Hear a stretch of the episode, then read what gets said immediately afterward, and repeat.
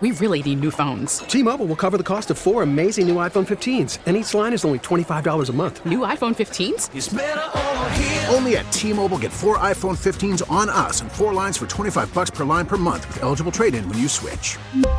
Minimum of four lines for $25 per line per month with auto pay discount using debit or bank account. $5 more per line without auto pay, plus taxes and fees. Phone fee at 24 monthly bill credits for all well qualified customers. Contact us before canceling account to continue bill credits or credit stop and balance on required finance agreement due. $35 per line connection charge apply. Ctmobile.com.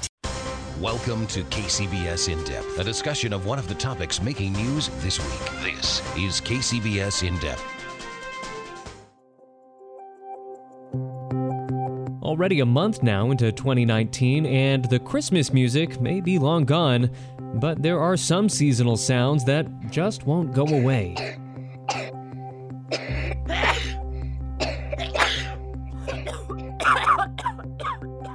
yup, it's definitely going around this time of year, as it always does.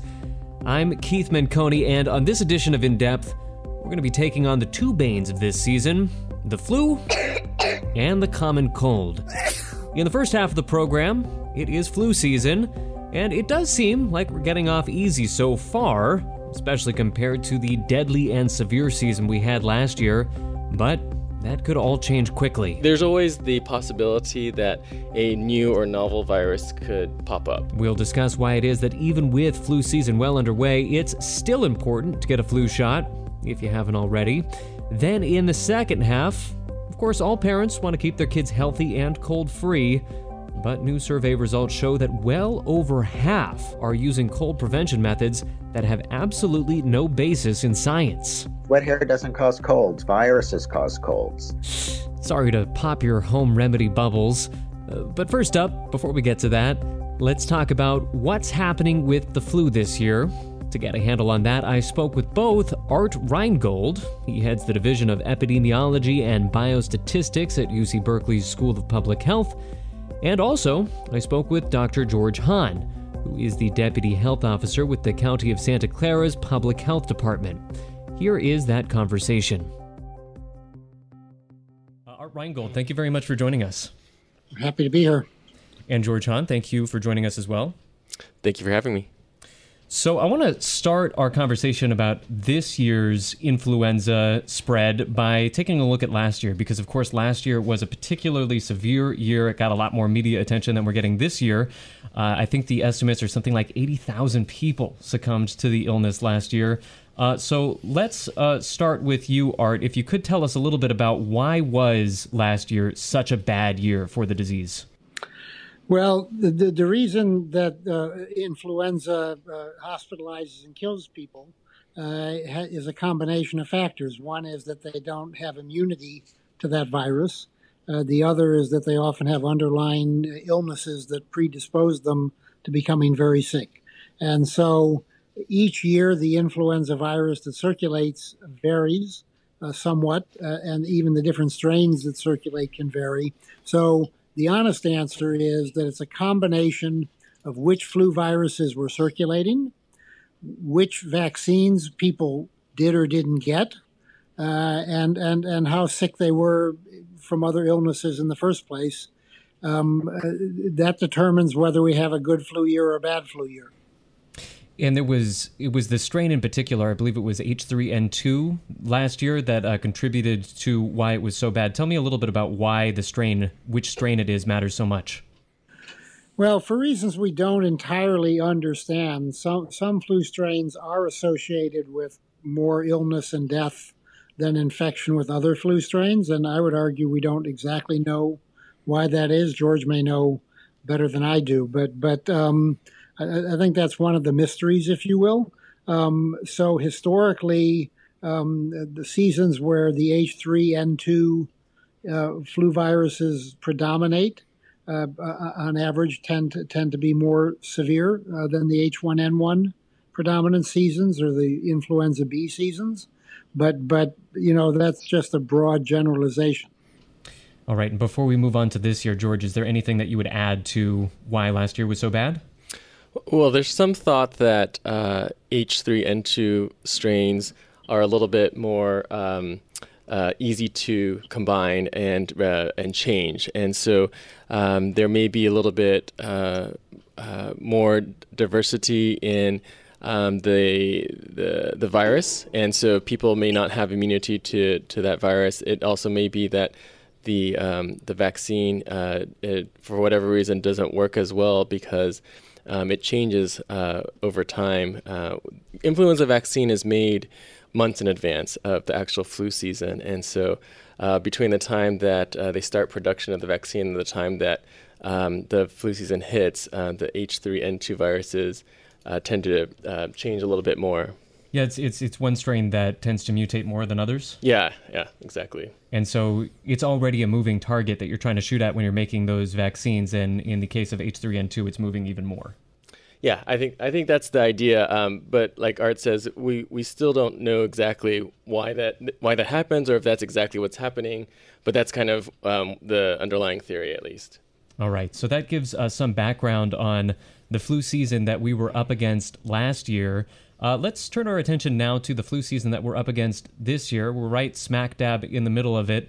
And by all accounts, just based on the media reporting that I'm seeing, it seems like a much milder season than last year. Although uh, I do also see reports of in some areas there was a slight uptick in uh, flu cases in the last couple of weeks. So I'm going to turn things over to George. How is it looking from here in the Bay Area? So here in the Bay Area, uh, it's true we uh, so far are experiencing a relatively mild flu season, um, and we know this by uh, the various things that we track. We look at uh, the the people who are coming into hospital emergency departments who are exhibiting influenza-like illness. Um, we look at uh, the number of people who have died or um, have required intensive uh, care in hospitals. And so far this year, uh, there have been fewer deaths and fewer uh, patients requiring ICU care. Um, in addition, there have been um, a fewer percentage of patients who are showing up in hospital emergency departments with influenza-like illness. And what is the strain that we're facing down this year? Uh, this year, predominantly, we're seeing uh, H1N1, uh, which we all know from the 2009 H1N1 pandemic. And what is that an easier one to deal with, or what can you tell us about that particular strain? It tends to affect folks who are younger, actually. Um, in in uh, other years, uh, it's older adults who tend to be severely ill and die, and uh, H1N1 uh, affects younger folks a little bit more. Um, but the good news is that the vaccine uh, appears to be quite effective, uh, usually against H1N1 strains. Do we know how effective the vaccine this year is? So CDC puts out uh, estimates of vaccine effectiveness around February of every year. So we don't know yet uh, what those estimates will be. But based on what we know so far in this flu season, uh, I, I, would guess that it, it's uh, likely to be quite effective this year. Quite effective. And when there is a season where it's looking quite effective, does that affect at all the rate at which people get the vaccine? That's a really good question. Um, does we, it seem like people pay attention yeah, to that kind of thing? I, I think so. You know, you had talked earlier about how last year was a severe season, and some folks did say uh, that part of the reason for that may have been that fewer people got vaccinated last year. Um, there were um, early reports out of Australia that vaccine effectiveness was quite low, and that I think depressed um, the depressed turnout in a way. You know, the, the, the number of people who got vaccinated was lower than in an average flu season year, and that may have contributed to the severity of the season. Um, it turned out, though, um, the vaccine wasn't that much worse than an average year. I think CDC ended up saying that it was 40% effective, and usually vaccine effectiveness is around 40 to 60%. So it, it actually wasn't as bad as people had initially feared. Mm. So, speaking of those early reports, that touches on the issue of monitoring, and I'm curious to hear a little bit more about how it is that health officials such as yourself uh, go about that monitoring, uh, monitoring the spread of the disease. Of course, that's a really important part of the job is knowing how bad it's going to be this season, predicting where it's going to show up, what form it's going to show up in.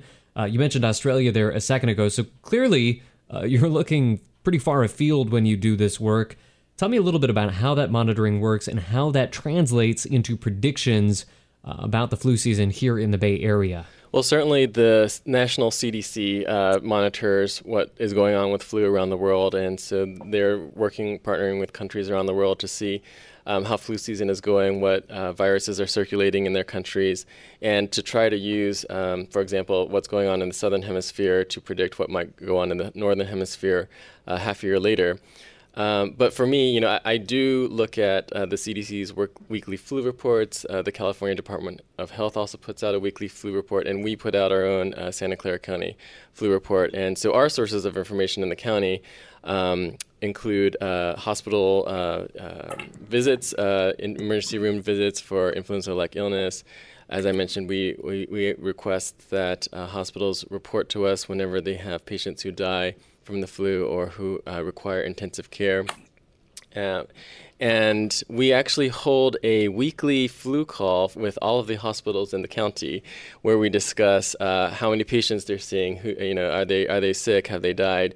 And so that really allows uh, not only me but the other hospitals to get a sense of how flu is progressing uh, in this season at that time.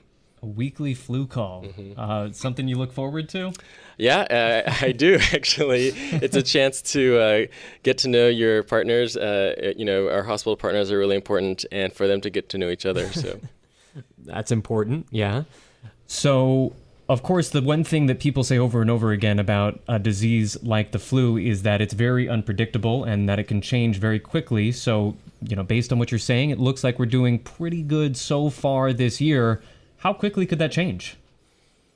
Yeah, I, I, think your guess is as good as mine. So uh, it, it, could certainly change uh, at any moment. Uh, there's always the possibility that a new or novel virus could could co- pop up, um, and that's what happened in 2009. Uh, you know, we had our regular flu season, and then in April, May, all of a sudden we had this new virus pop up that that no one had, uh, or few people had immunity to. So um, that's not common, uh, but it could happen.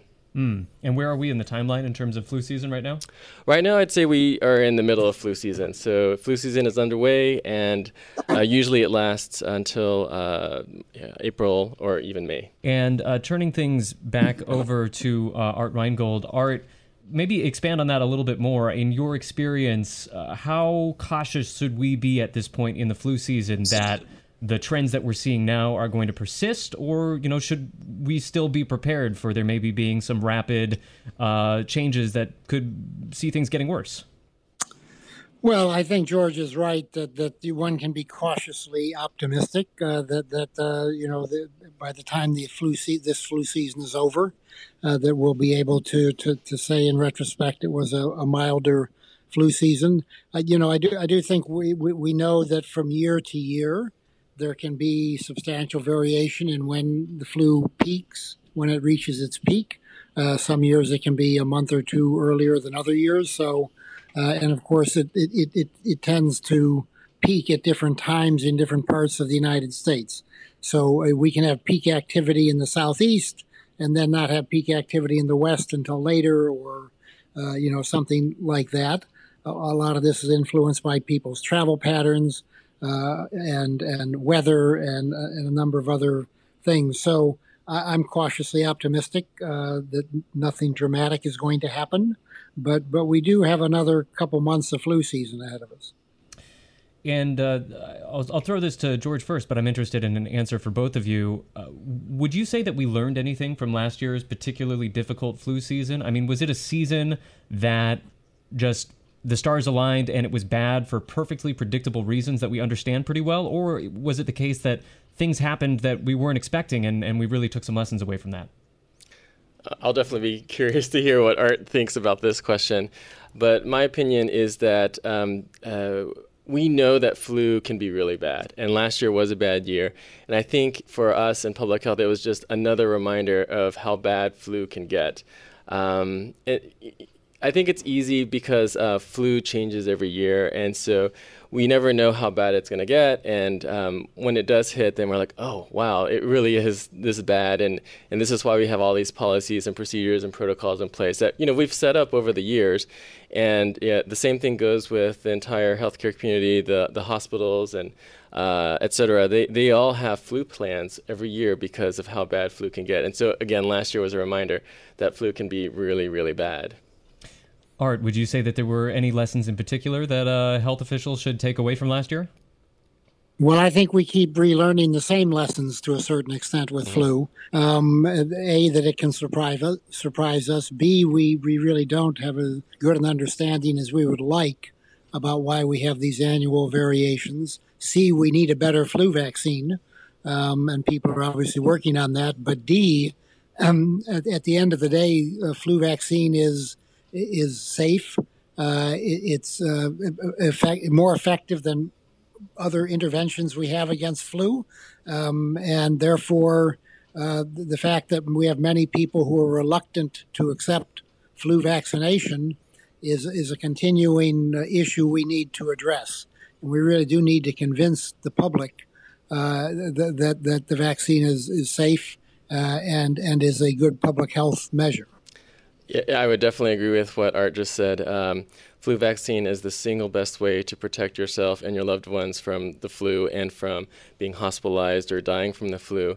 Uh, you know, CDC estimated last year 80,000 Americans died from flu, and 80% of them uh, uh, likely d- did not receive the flu vaccine. So, uh, of the 80,000 Americans who died last year of the flu, uh, CDC estimates that 80% did not receive the flu vaccine. So, what that indicates is that flu vaccine is effective.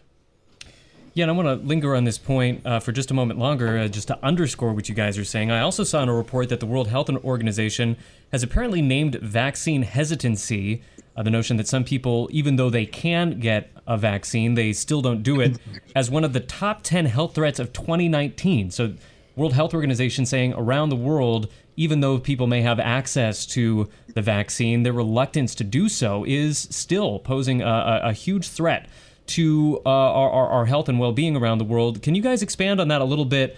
Uh, why it is that that could pose such a big health threat? Because it's not just yourself that you're putting at risk necessarily, it's uh, the folks around you as well. Is that right, uh, George? Yeah, definitely. So, uh, one thing that we need to keep in mind is that uh, there are lots of folks who can't actually be vaccinated. They may be too young to be vaccinated, or they have medical problems that prevent them from getting certain vaccines. Uh, you know, my nephew is a is a is a prime example. Um, he's a baby, and when he turned six months old, that's when he got his uh, first flu shot because that's how old you need to be um, whenever uh, in order to receive the flu shot. Uh, but before six months old, he, he didn't have the flu shot. And so, um, you know, everyone around him, his parents, his uh, family members, friends, neighbors, they're the ones who um, could protect him by being vaccinated and so that they wouldn't pass along the flu virus to him. Uh, this whole uh, the issue with vaccine hesitancy is, I agree, a big problem. Um, we're seeing that right now, for example, in Washington State. They're having a measles outbreak now with dozens of cases of measles, and the vast majority of folks who are getting measles are children who've never been vaccinated. And so when you have a population that doesn't have a high vaccination rate, uh, there's always a risk that um, a virus will be introduced and uh, it'll spread like wildfire because the, the community doesn't have immunity. And Art, is there anything that you would add on to that? Well, I think, uh, you know, uh, particularly when it comes to vaccinating children, um, you know, parents love their children. They want to do what they perceive as best for their child uh, in terms of health and other things. And, and we need to start with that understanding.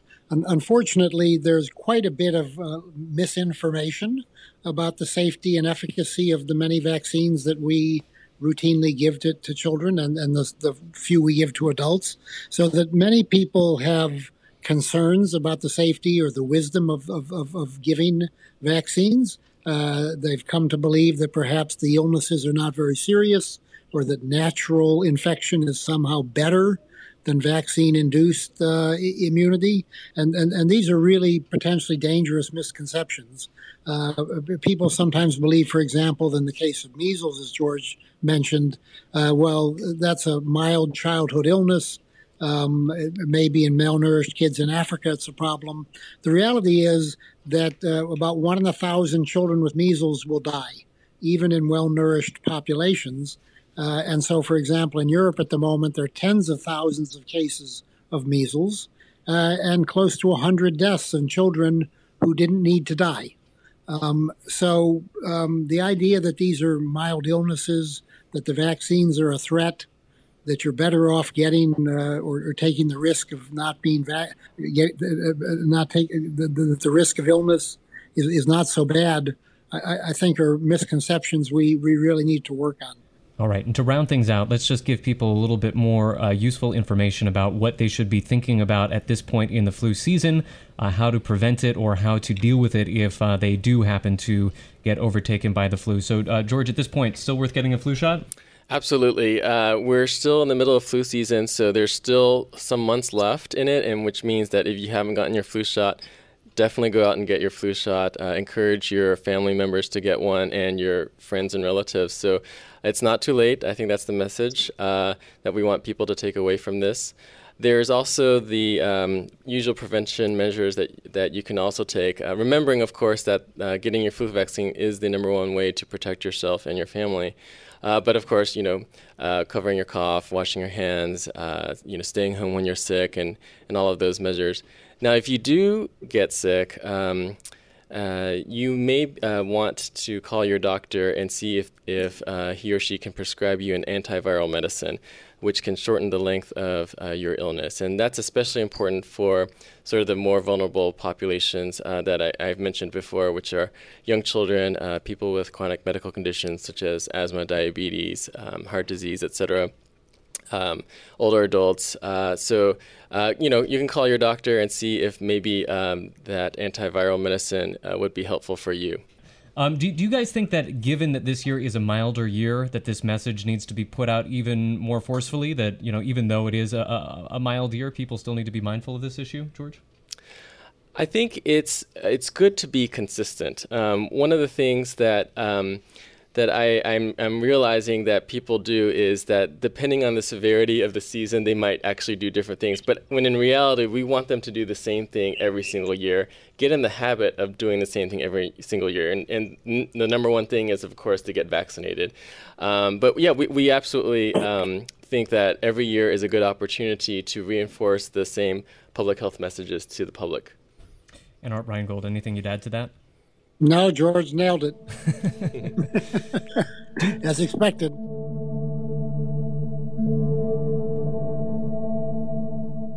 And that was Art Reingold with UC Berkeley's School of Public Health, and Dr. George Han, who's with Santa Clara County's Public Health Department. You're listening to KCBS's In Depth, our weekly deep dive into some of the major stories shaping news in the Bay Area and beyond. This week, we're helping you steer clear of flu and cold this season. Up next, we've got some bad news for some parents out there. When it comes to protecting your kids from the common cold, you may think that you got a good handle on things, but new survey results suggest a majority of you, at least in some ways, are doing it wrong. We did a study, a national poll, to try and determine what strategies parents use when they're trying to prevent colds in their children. That's Dr. Gary Freed, who is a professor of pediatrics and health policy at the University of Michigan and also a pediatrician at the Mott Children's Hospital in Ann Arbor. So here's what that survey turned up. A significant number of parents use non evidence based strategies or strategies that actually have been shown to make no difference at all in preventing colds. According to the survey, 71% of parents subscribe to methods that are based on little more than folklore. Now, we're going to get into some of those methods in a second, but before we do, let's first get our bearings in all this and start with a primer on how colds actually are spread. Colds are spread by viruses, by germs. That's the only way you get a cold is you get a virus from another person. Almost always that comes in the form of transmission by some type of respiratory secretion, meaning mucus or spit or anything that kind of has to do with coming out of your nose or your mouth. The bottom line when we're talking about stopping the spread of colds it's all about stopping the transmission of viruses. So, every method that does work, it's going to stop viruses from getting from one person to another. That's why washing hands is so important. And that's why teaching children not to put their hands near their mouth or nose is important. Now, what about those misconceptions? We mentioned those folklore methods a moment ago. One of those pieces of folklore that the study took aim at is the common wisdom that going outside with wet hair, water in your hair, can give you a cold. Dr. Freed says not so much. In fact, wet hair doesn't cause colds. Viruses cause colds. Then there's those parents who think that keeping their kids indoors or keeping them outdoors has something to do with contracting a cold. It's kind of funny that around half of parents said they encourage their children to spend more time indoors to avoid catching a cold. And around 25% said they encourage them to spend more time outdoors to prevent a cold. And uh, here's one that's going to hurt for some of us. The study also discussed the belief among some parents that they can prevent colds by giving their kids vitamins or other supplements. On this point, Dr. Freed is unequivocal. There is no supplement or vitamin that will prevent the cold. Dr. Freed says that while these methods, for the most part, probably won't harm your child, they are a waste of time, attention, and ultimately money. The main thing is that parents honestly could be using their limited resources for their children for things that could really have a positive impact on their kids. Now, if you are feeling defensive about any of this, you're not alone. I was actually feeling the same way when it comes to that wet hair example. Case that if you let your body get too cold, your immune system is damaged, and so having wet hair might drop your overall body temperature? Is there anything to that, or am I speaking complete nonsense right now? Well, you're not speaking complete nonsense, but that would be in a real extreme situation. For someone just walking outside with wet hair, not going to make a bit of difference. The likely these things have been passed down from generation to generation. And most of them probably came into to being before we knew that there were germs. Viruses were ever invented and people tried to figure out, you know, to make sense of the world around them. And sometimes they would find associations between certain activities and getting a cold. But it doesn't mean that those associations were causal, they just were simply associated. I think what happens is colds usually happen in the winter when people are cold. And the reason they happen more often in the winter is because those types of viruses that cause colds thrive more in the winter than they do in the summer and in the spring and in the fall. So, again, I think people were just trying to make sense of the world around them. Now, fortunately, we know that viruses are the things that cause colds. And what we really need to do is try and stop the transmission of viruses and spend honestly more time on that than worrying about wet hair. all right, all right. Uh, well, let's talk about uh, the vitamin and supplement bomb you just dropped. Uh, you're saying that that method does not work to prevent colds. Vitamin supplements, not an effective method. Uh, according to your survey, though, a full 51% of parents are using that method. Uh, I'm sure those parents would be surprised to hear you say this. Oh, I'm sure they would. Because if you look at the packaging, it's all very clever. And but if you actually look at the data and the studies that have been done, there um, there's no magic bullets, and these things really, honestly, don't work. But that again, that doesn't stop them from being very heavily marketed because they're not regulated in the same way that drugs are. So companies can actually get away with in effect making people think their products are more effective than they really are. And so, uh, another, as you already mentioned, another thing that your survey turned up is that.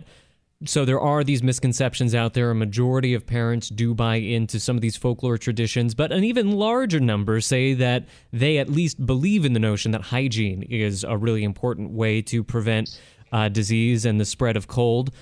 What does this research say to you about where we are uh, as a society in getting uh, a good handle on where the evidence is and becoming committed to using evidence based methods uh, when we're talking about health and, and cold prevention? Well, it was really quite a relief, to be honest with you. And it was really encouraging to be able to see that so many uh, parents were both aware of what they could do that could really make a difference and actually practiced it. a lot of it, you know, interestingly, isn't rocket science. It's really just interrupting the patterns of transmission of disease. It's hard work because you have to be really vid keep at it. And, you know, toddlers are always putting their hands in their mouths and their nose. That's kind of what they do for a living. So it's really um, tough for parents. And like I said, it takes a lot of energy, but that's really the best methods that exist to try and prevent colds in kids. Yeah, it is pretty interesting that point that you just raised that we all are really trying very hard to make sense of the world around us, sometimes in not terribly uh, educated ways. I've I spent a number of years uh, living in a in a different country. I'm not going to name them by name because I don't want to single them out, but I was struck by how many uh, folklore traditions they had in terms of what they thought was able to uh, prevent colds, and I was kind of you know smugly thinking about that while I was over there. But then I, I reflected on all the ways that I was raised uh, with misconceptions about colds as well. So this just seems to be a really prevalent fact of uh, the human existence, I guess. Absolutely. That's we try and make sense of what's around us. And it doesn't mean that parents are trying to, you know, do bad things to their kids. They're trying to do things that they think will help their children. So again, different things get passed down in different families and all of it seeking to make sense of the world around them. That was Dr. Gary Freed. He is a professor of pediatrics and health policy at the University of Michigan, who, aptly enough, spoke to us earlier this week just as his part of the country was being pounded by a freezing polar vortex. Speaking of cold. I'll be sure not to go outside with wet hair, I promise. And this has been KCBS's In Depth. You can find past episodes of the program online at kcbsradio.com and, of course, wherever fine podcasts are streamed. Do tune in again next week as we dive in once again to one of the top stories shaping life here in the Bay Area and beyond. I'm Keith Menconi. Stay healthy, everybody.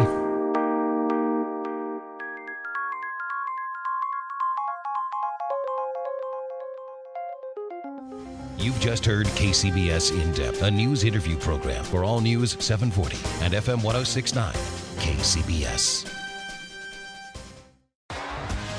T-Mobile has invested billions to light up America's largest 5G network from big cities to small towns, including right here in yours. And great coverage is just the beginning. Right now, families and small businesses can save up to 20% versus AT&T and Verizon when they switch. Visit your local T-Mobile store today.